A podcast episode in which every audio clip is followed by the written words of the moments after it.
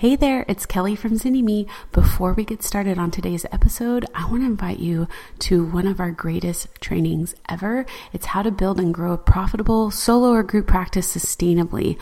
All you got to do is check it out at zynnyme.com slash podcast. All right, on to our episode. Hey guys, welcome to another episode of When Life Happens. And today I'm joined with Karen Whitehead. She's a social worker in Alpharetta, Georgia, in private practice, and she's going to share her journey through being a caregiver. Thanks for coming on with me today. Absolutely, it's my pleasure. so, uh, tell us a little bit about your practice. Where it's Alpharetta, but what do you do? What do I do? I help um, adults and caregivers who are struggling with anxiety and um, overwhelm and who are losing sleep and feeling um, guilty about all their responsibilities and things they have to do. I help them sleep better and reduce their anxiety and be more than than what they're doing, more than those responsibilities and doctor's appointments. Mm. Well, and you know this firsthand. So this is another example of how our own stories influence the direction of our practice. Practice. It's funny yeah. how that happens. How long have you been in practice for? I've been in practice three years. Mm-hmm. And yeah. then how long have you been a caregiver? I've been a caregiver probably at least seven or 8 Mm-hmm. Yeah, kind of. You know, it, it started as as more minimal, mm-hmm. um, and then um, it actually started while I was still in school, getting my MSW, mm-hmm. and um, my dad had passed away several years earlier and my mother was living out of state. Mm-hmm. and something would happen and i would have to fly up and and that was okay that was working. Um, and then she had a, a, fire in her apartment building. Oh whoa. And um, no one was injured thankfully but a lot of things kind of transpired around that time and i had to to move up to ohio you know go up to ohio and she ended up moving down here Mm. Um, and then had some really significant health problems mm-hmm. after she moved um, that required kind of daily doctor visits and mm. um, and I took a leave of absence from school, which was really difficult um, mm-hmm. because I was so excited to to go back to school and to get my MSW and start on this journey and the decision to put it on hold was really difficult. Yeah. Um, but I knew I couldn't um, really give her what she needed mm-hmm. if I was trying to work part time, going to school, taking care of her. I had to had something had to give. Mm-hmm. So um, so I made the decision to do that, and that was that was the right decision for me. Mm-hmm. Um, and I was able to really focus on what she needed during that time, and then six months later went back to school. Would you say that that it sounds like the caregiving kind of creeped up it did. It started slowly. Mm-hmm. Um, you know, she moved down, and I knew that, um, you know, she would need more, and she lives very close to me. Mm-hmm. Um, I didn't anticipate her needing assisted living and that mm-hmm. level of care as quickly as she did, mm-hmm. but she um, fell and actually broke her hip and neck in the same fall. Oh my um, gosh. And so it was a, a kind of rush decision um, about, you know, what was mm-hmm. what was next steps and you know thankfully we were able to to do that and make she was able to to do that. So we um, then it it ramped up quite a bit. So when she was independently living and i was just kind of you know checking in and having lunch and seeing her like that um, it went from that to lots of doctor's appointments and and needs and grocery shopping and financial needs and managing the checkbook that kind mm-hmm. of thing so, why private practice? because private practice is, i knew when i went back to school and went into this that that was what i wanted i uh-huh. wanted something that i could structure around what i needed not only in helping my mom but also in taking care of me yeah that it affords me the flexibility that i need because i still have kids at home uh-huh. as well so I, i'm really part of that sandwich generation that we're mm-hmm. hearing more and more about. Mm-hmm. Um, so I still have kids at home, and so being able to have that flexibility of the days that I work, the hours that I work, um, and someone not telling me I have to be there nine to five. But how does that work? I mean, I think it's having had a loved one in assisted living all that mm-hmm. it's still it's it's assisted but it requires a lot of work still you it know does. um and how how have you had to adjust your business as it's grown and and yeah you've been growing in your business. Yes how so, do you adjust that to as your mom has more needs? Mm-hmm. or as you know a, if a fall happens or you know blood levels go wrong and right. you have to go back you know all that stuff. Right. Right. How do you manage that so, so part of what I did recently was actually move my office to Alpharetta, which is much closer to where she is. So mm-hmm. I can pop in for shorter, more frequent visits, um, which helps me a lot just in, in my planning.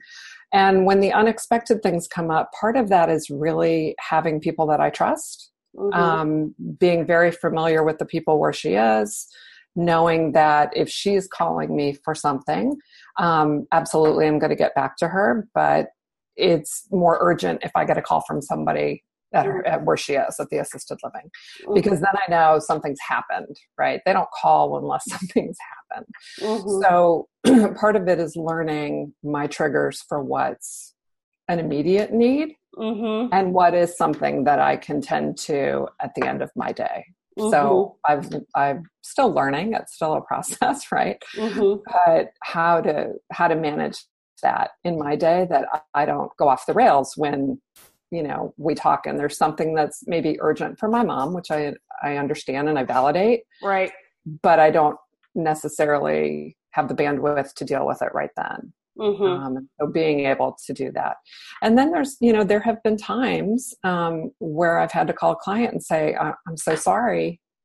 I have to reschedule. Something's you know something's come up with my mom that i have to tend to. And um, and so part of that i think helps my clients because i'm human too stuff stuff happens and mm-hmm. life happens as your series is right and and i have to to deal with that and then pull it all back together how much do your clients know about your caregiving role um it, i would say it depends on my clients uh-huh. um clients who are in caregiving certainly when it's you know clinically appropriate i may mm-hmm. share um, that I that I do that. Um, I think you know right now things with my mom are great, very stable. You know, knock on wood, right? okay. Mm-hmm. Um, but if something were to come up, um, like she broke she broke her femur a couple years ago. oh my gosh. So, that's the yeah, worst. So she's, she's wonderful. She's the Energizer Bunny, though. You would you would know it now, but um, if something like that were to happen or there would be a hospitalization or a major fall or something where i knew that that was going to impact more of my time and kind of the mm-hmm. schedule that i've created then yes i would i would definitely let them know that that was going on and i may have to cancel or i may have to reschedule or shift a time or mm-hmm. so that they're aware yeah that's going on because I, I, do think it also makes me human i agree and i think mm-hmm. well and i I preach this a lot that we're not doing our clients any favors if we're not yes like being human and mm-hmm. protecting them from like the realities. I mean, exactly. you know, and um, the sleepless nights or the yeah, and I I personally like to take the stance like when something like that's going on to let them know enough of like so that they can prepare and plan. I don't mm-hmm. want to like throw a surprise on them if I don't have exactly. to. I exactly. just feel like it, it, To me, it feels like the kinder option. um, not, yeah, not to have them manage me or anything, but just to be like, you know, just so that they feel like thought of in the midst of whatever is going on. Going on. Yeah, absolutely. What has it been like for you in learning to take care of yourself? I know we talk a lot about self care, and that word can get really I think it's lost its its meaning. Mm-hmm, but what do you think's been important for you in learning to manage that role as caregiver, but also mm-hmm. as daughter to the mm-hmm. person that you're caregiving and mm-hmm. mother and all these other things? Um, I think for most people, me included, you know, guilt definitely creeps in of I, that I should, right? I should on myself. I should be doing more. I should be spending more time with my son because he's going to be going off to college, you know, in the next year or so. Mm-hmm. I should be spending more time with my mom. Um, so the shoulds definitely creep in. So I I try to keep a handle on that and really acknowledge what that is. Mm-hmm. Um, and and have really open conversations with my mom and with my family if i have a really busy week and i'm not going to be able to you know be present as much for either i i, I let them know that's mm-hmm. heads up too. Um, so i think the self-care piece for me rather than just saying i need to do self-care i look at okay how many things do i have going on that really drain me? Mm-hmm. and how many things do i have that that energize me or nourish me? What you know how do i balance my week? Because there's always going to be things that drain me. But how do i you know balance that out and mm-hmm. so i have some regular things in my week that i do every week mm-hmm. that I, I can look forward to and i know that's coming and that's you know my happy place i also you know meditate regularly mm-hmm. which has made a huge difference and i i teach mindfulness as well so um, I, I believe in it and I practice it. That mm-hmm. being in the moment mm-hmm. can really help those things that do drain you mm-hmm. um, feel, you know, not as draining. They may not feel nourishing, but maybe they don't suck the life out of you. Do you notice that guilt that guilt come up as a therapist in your role there as well? In my role in, in, as a therapist, Probably like when not. it comes in relationship to the caregiving aspect of like or do you feel like like when it becomes hard to manage or stuff comes up mm-hmm. with your mom um, maybe not i don't know that guilt's the right word mm. i mean I, de- I definitely you know have a sense of responsibility mm-hmm. to my clients and and want them to um, to understand you know what's going on for me if there's something going on not it, not in that I, I, don't want them to take care of me mm-hmm. but in that i want them to know what's going on so that we can plan accordingly for what we need. Um, I don't know that it's really guilt though. Yeah. And I do, um, I love my business and I am, I love being with the clients that I'm with and, mm-hmm. um, and it does, nour- this is part of what nourishes me is, mm. is being with my clients. Mm-hmm. Um, but I also know that, that, you know, priorities, um, my family is is a huge priority yeah. to me, and and I think my clients know that too. Right? Yeah, that's um, so if it's between okay, you know, I, am seeing a regular client who's not in crisis, hopefully, mm-hmm. and and I've got something going on either at home or my mom that's really pulling my attention. My family's probably going to win out, and oh, I'm going to yeah. find a way to you know to accommodate the client in a different way. Right. Hey, it's Kelly. Are you enjoying today's episode? There is so much more to starting your private practice. That's why we created Business School for Therapists. It's our lifetime access business building program created especially for you and all the future stages of practice that you are going to go through. If you're ready to join a community that supports you, that to have access to a massive library of private practice trainings covering everything from creating your vision to setting your fee to getting you legally covered and more, this is for you. Simply go to bit.ly slash therapist business school to get started. So, kind of owning that that is my truth. And a value. Mm-hmm. Mm-hmm. Yeah. And it just reflects in how you handle those situations where when an emergency comes up and mm-hmm. yeah how do you deal with fatigue fatigue just being tired yeah well, because I also work with a lot of compassion fatigue. Uh-huh. So when you say fatigue, I kind of go in different directions. Mm. Like the um, tiredness. I mean, it's you got a lot going on. I do. And like hearing about it, it right. I feel tired. You're getting tired. Yeah. yeah. Thinking about it, sometimes I feel tired. Um, sleep is a huge priority for me. Mm-hmm. Um, I, yeah, I absolutely I prioritize that. I I try to get to bed at a reasonable time, um, and that's part of that goes back to part of that flexibility in private practice. I don't mm-hmm. start my day at nine o'clock.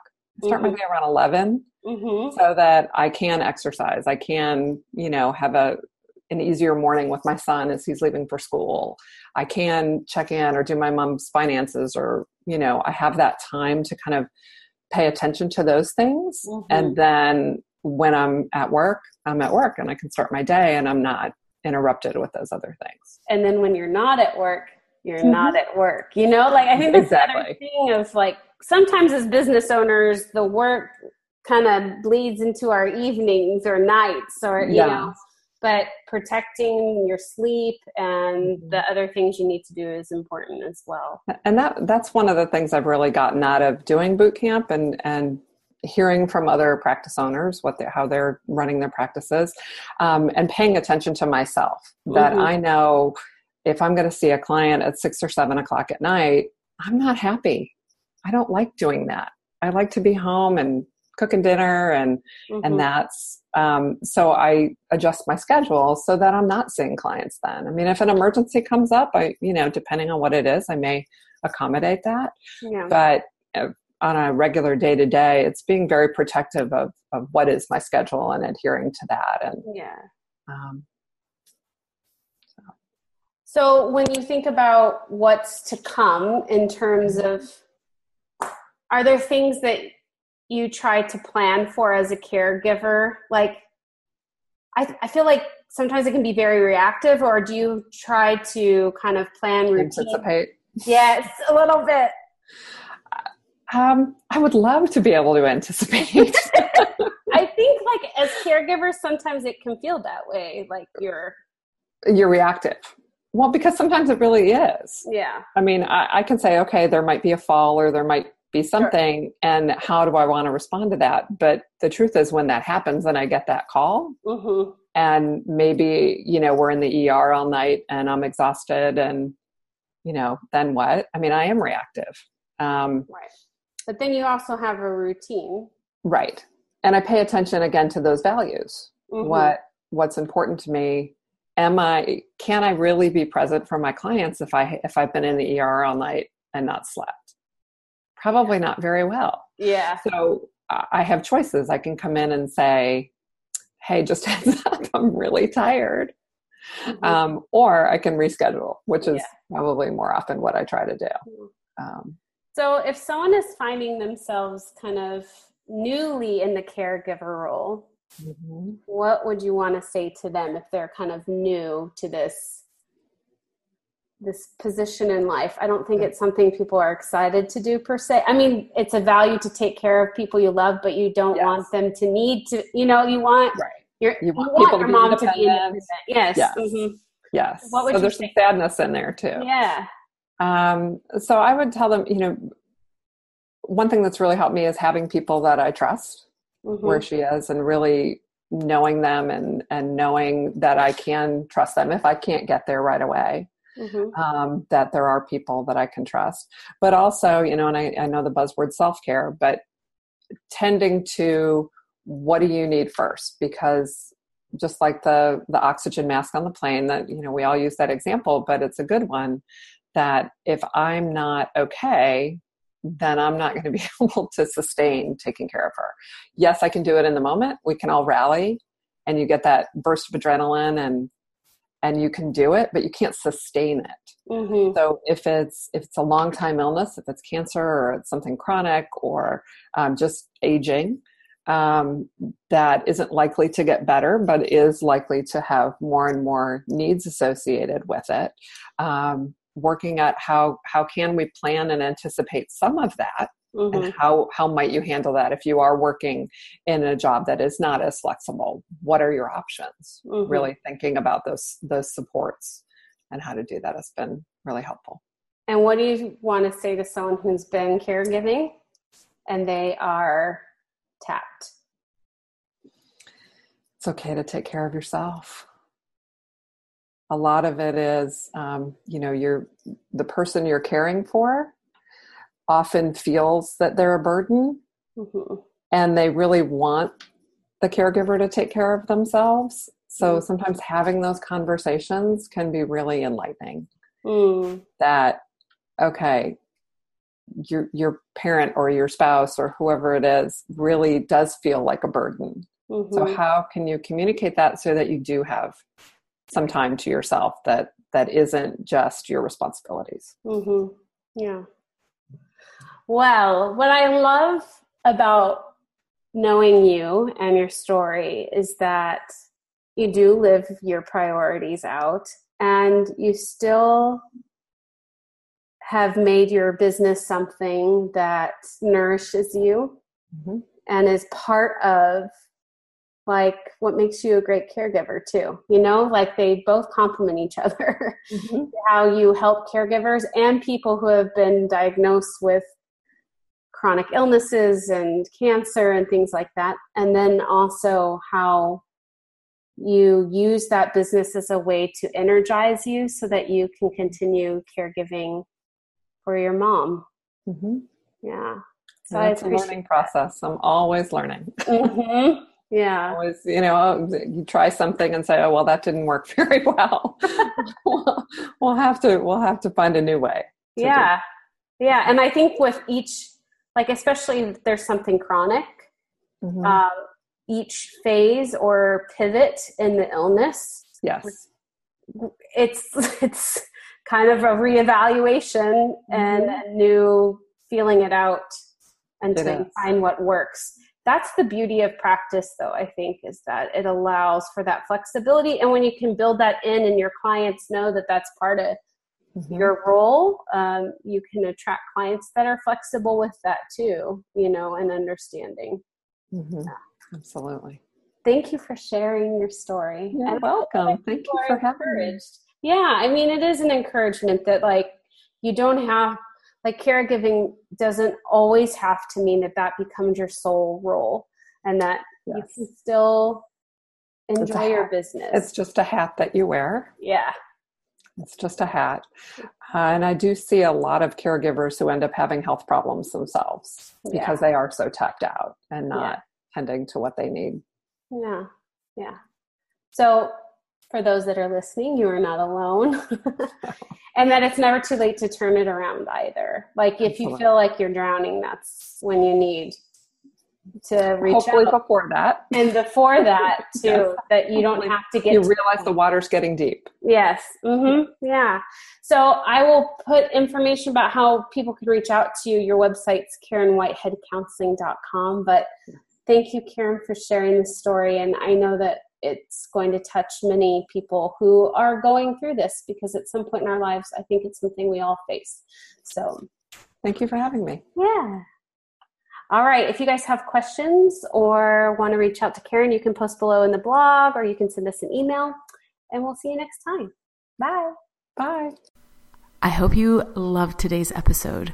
If you're a therapist who's tired of those long hours, low pay, and constantly battling burnout, don't forget our free video training designed just for you on how to build and grow a sustainable, profitable solo or group practice. Head over to zynnyme.com slash podcast to check it out today. Until next time.